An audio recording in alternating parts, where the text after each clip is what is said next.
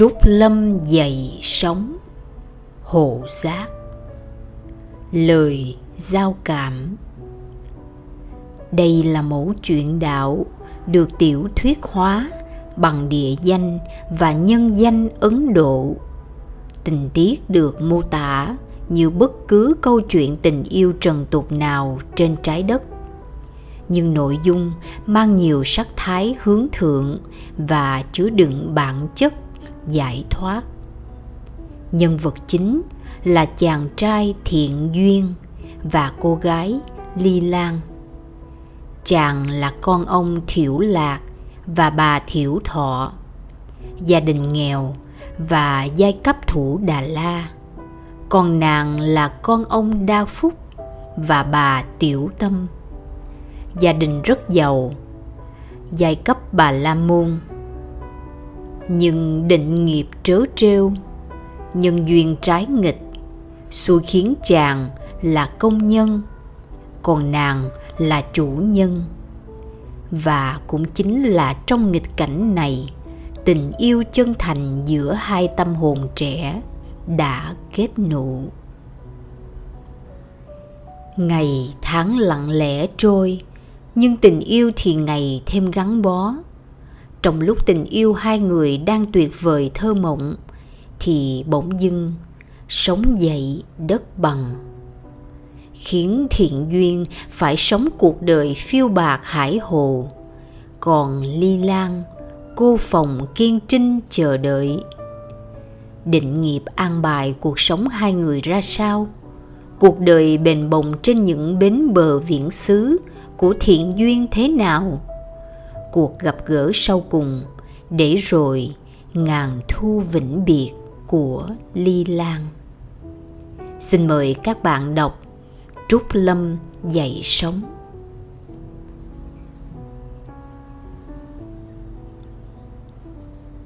địa danh dẫn nhập. Hướng nam ngọn hy mã lạp hùng vĩ là xứ Gorapur. Hướng tây bắc của xứ này là con sông Radenti mà trong quá khứ gọi là Asiravati, một trong năm con sông lớn nổi tiếng của Ấn Độ. Phương tiện di chuyển từ Gorakhpur đến Raditi là xe lửa. Khoảng đường dài ngót 100 cây số tả ngạn con sông là kinh đô Savatthi, xứ Kosala. Cách đây hơn 2.500 năm, tính theo Phật lịch, kinh đô Savatthi nổi tiếng phồn thịnh ngang hàng đế đô Rajagaha, xứ Magadha. Ngoài ra không có kinh đô nào sầm uất, thịnh vượng bằng Savatthi chiếm một diện tích rất rộng, từ chân núi Hy Mã Lạp chạy dài đến hữu ngạn sông Ganga. Các đô thị lớn như Varanasi, Saketa, Kapilavatthu vân vân đều nằm trong địa giới của Savatthi. Chính tại Savatthi này, Đức Thế Tôn đã an cư trên dưới 20 mùa hạ có rất nhiều bài pháp được ngài thuyết giảng tại đây những người lãnh hội chánh pháp. Y giáo phụng hành được thành tựu cứu cánh phạm hạnh. Hoặc thượng sanh thiện giới, hoặc hưởng hiện tại lạc trú, lên đến con số nhiều triệu. Giờ đây Savatthi đã lui về quá khứ. Tất cả là bóng mờ sương khói. Những đền đài nguy nga tráng lệ, sừng sững như thách thức với đất trời san sát như phô trương sức sống. Này chỉ còn là những cục gạch vụn vô tri, nằm dưới lớp thời gian cát bụi. Còn những nhân vật nổi danh như vua chúa, bá hộ, thương gia, thân hào, nhân sĩ, sa môn, bà la môn, này là những nắm xương tàn, làm phân cho cây cỏ. Thật đúng như phật ngôn tâm ý vô thường, các hành bất lạc, vạn pháp vô ngã, tịch tịch niết bàn. Do đó, thời gian bóng gió câu, trần thế lớp mây sầu. Thương thân mau tu tỉnh sớm thoát ngục tham cầu.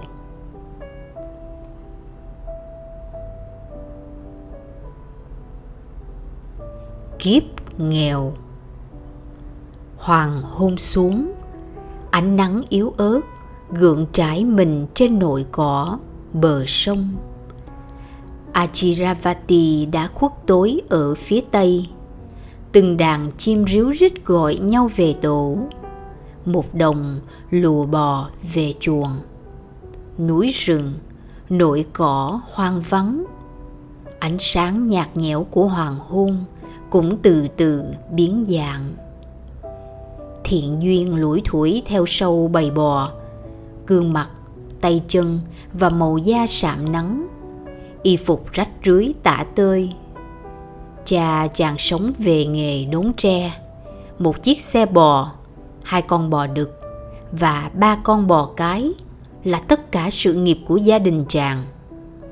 Cứ một vài hôm cha chàng lại đánh xe chở tre ra chợ bán nhờ đó gia đình cũng tạm sống qua ngày mặc dù cơ cực còn thiện duyên thì giúp cha chăn bò cho ăn cỏ dọc theo những hữu ngạn con sông Ajiravati. Bản tánh trầm mặc, thích yên tĩnh, nên mỗi khi tìm được chỗ tốt thả bò ăn cỏ, thiện duyên thường ngồi tựa gốc cây, nghỉ mát, chứ không thích nhập bọn với các trẻ một đồng khác. Hơn nữa, thiện duyên cũng chán cảnh ẩu đả giữa đám trẻ một đồng và đám trẻ bà la môn. Mà nguyên nhân là kỳ thị giai cấp.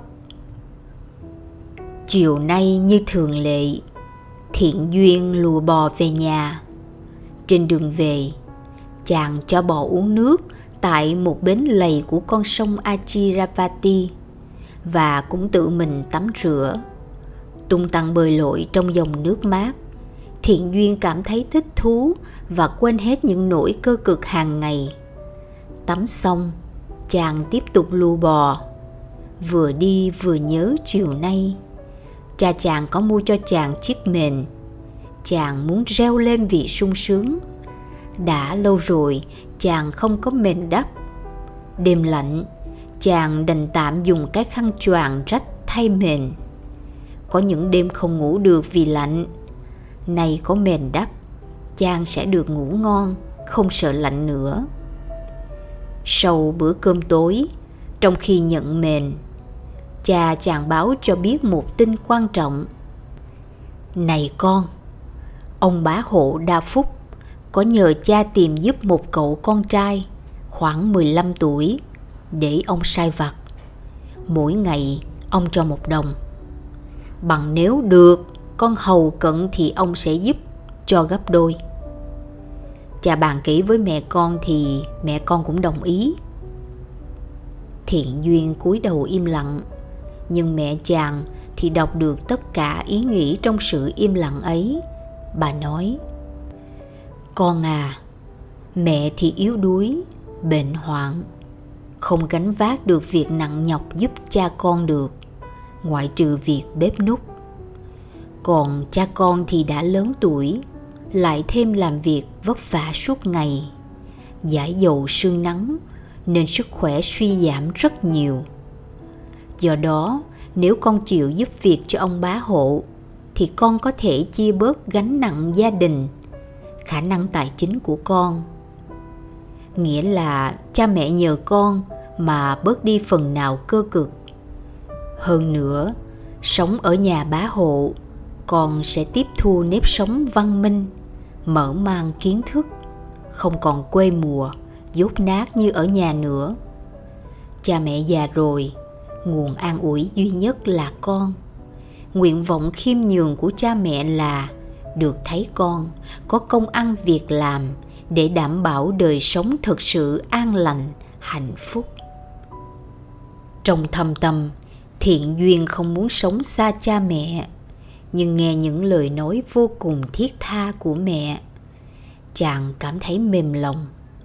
Vấn đề còn lại là ông bá hộ đa phúc thuộc giai cấp bà la môn. Trong khi chàng thuộc giai cấp thủ đà la. Để đánh tan sự thắc mắc này, cha chàng giải thích. Này con, đành rằng ông bá hộ thuộc giai cấp bà la môn, nhưng rất nhân hậu, không kỳ thị khinh người. Về điểm này, cha bảo đảm với con. Vì cha có liên hệ giao mối hàng tre cho nhà ông nhiều lần, nên cha biết được bản tánh ông ấy trong đêm tối thiện duyên cứ mãi trằn trọc, không sao ngủ được, mặc dù đã có mền trời đêm tuy lạnh, nhưng lòng chàng lạnh hơn. Nhớ đến ngày mai phải ra đi, xa ngôi nhà nghèo nhiều kỷ niệm, xa cha già lớn tuổi nhiều phong sương, xa bạn bè đồng giai cấp nhiều tình nghĩa, xa bầy bò hiền hậu dễ thương tất cả đối với chàng là một mất mát lớn. Triền miên trong dòng suy nghĩ. Mãi đến gà gáy, chàng mới thiếp đi vì mệt mỏi. Nếp sống mới. Tâm hồn ông bá hộ quả thực nhân hậu, bình dị, đúng như cái tên đa phúc của ông từ ngày thiện duyên về sống với ông, lúc nào ông cũng thương tưởng. Ngoài việc sắm mua quần áo mới, ông bá hộ còn xem chàng như con cháu trong nhà. Chàng được ông bá hộ đoái thương, tin cậy. Chàng càng tỏ ra xứng đáng, khả ái và luôn luôn hoàn thành xuất sắc những công tác giao phó. Thì giờ còn lại, chàng còn được ông bá hộ cho học thêm chữ cảm khái tấm lòng vị tha của ông bá hộ. Chàng tích cực học tập và rất tiến bộ. Ông đa phúc là người thích hoạt động, có óc kinh doanh. Thỉnh thoảng, ông tổ chức những chuyến buôn xa rất nguy hiểm bằng nhiều trăm chiếc xe bò chở đầy hàng hóa. Nhờ tổ chức giỏi, quyền biến hay và có tài thao lược nên trong quá khứ, ông luôn luôn thành công và thoát hiểm. Mỗi chuyến buông xa, ông thường vắng nhà cả tháng. Nếu như ông đa phúc hào phóng, khiêm nhường bao nhiêu, thì bà tiểu tâm, vợ ông ích kỷ, kiêu mạn bấy nhiêu. Trong số ba người con ông bá hộ, cậu toàn thắng lớn tuổi nhất. Tuổi cậu suýt soát thiện duyên nên hai người rất mến nhau. Cô ái ngã là trưởng nữ, cô ly lan là thứ nữ. Về tính tình thì cậu toàn thắng và cô ly lan rất giống cha. Còn cô ái ngã không khác mẹ tí nào. Hai cô rất được cha mẹ nuông chiều.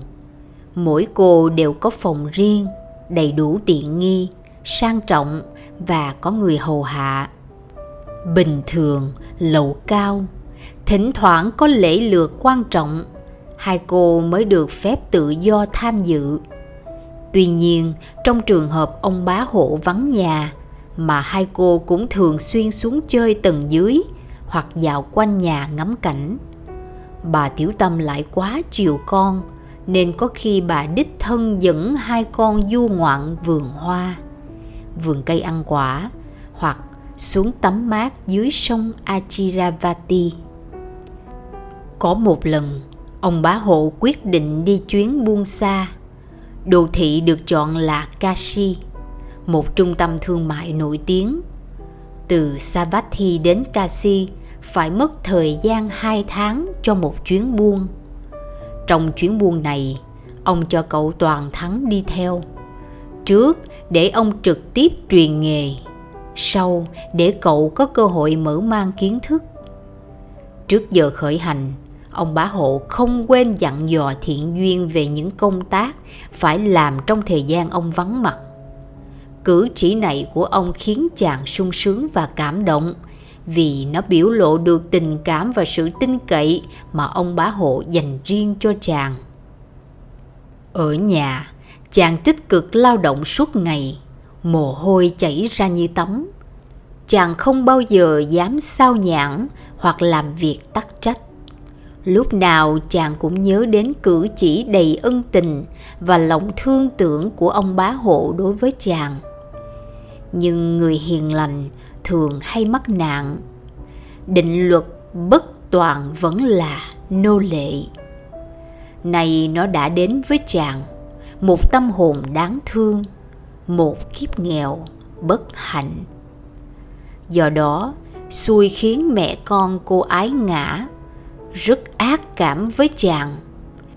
Cái cử chỉ bất thiện cảm của họ, chàng chịu được. Nhưng thái độ kỳ thị, khinh người của họ thì chàng không thể chịu nổi. Nhất là mỗi khi gặp mặt chàng là họ bịt mũi, nhổ nước miếng và mẹ con phụ họa những câu nói làm tổn thương nhân phẩm mà chàng cho là một điều sỉ nhục không thể tha thứ được. Hơn nữa, chàng nhận rõ cái tiểu tâm và cái ngụy dị qua hành động giả nhân giả nghĩa của mẹ con ái ngã, khéo đóng kịch với chàng trước mặt ông bá hộ. Giờ đây, ông bá hộ vắng nhà, thì mẹ con đã vội trở mặt như trở bánh phồng chàng tự nghĩ, nếu mẹ con ái ngã có quyền khinh chàng về giai cấp, thì chàng cũng có quyền khinh họ về tư cách làm người. Một buổi chiều, sau khi hoàn thành mọi công tác thiện duyên cắm đầu cắm cổ chạy thật nhanh về nhà, gặp cha mẹ.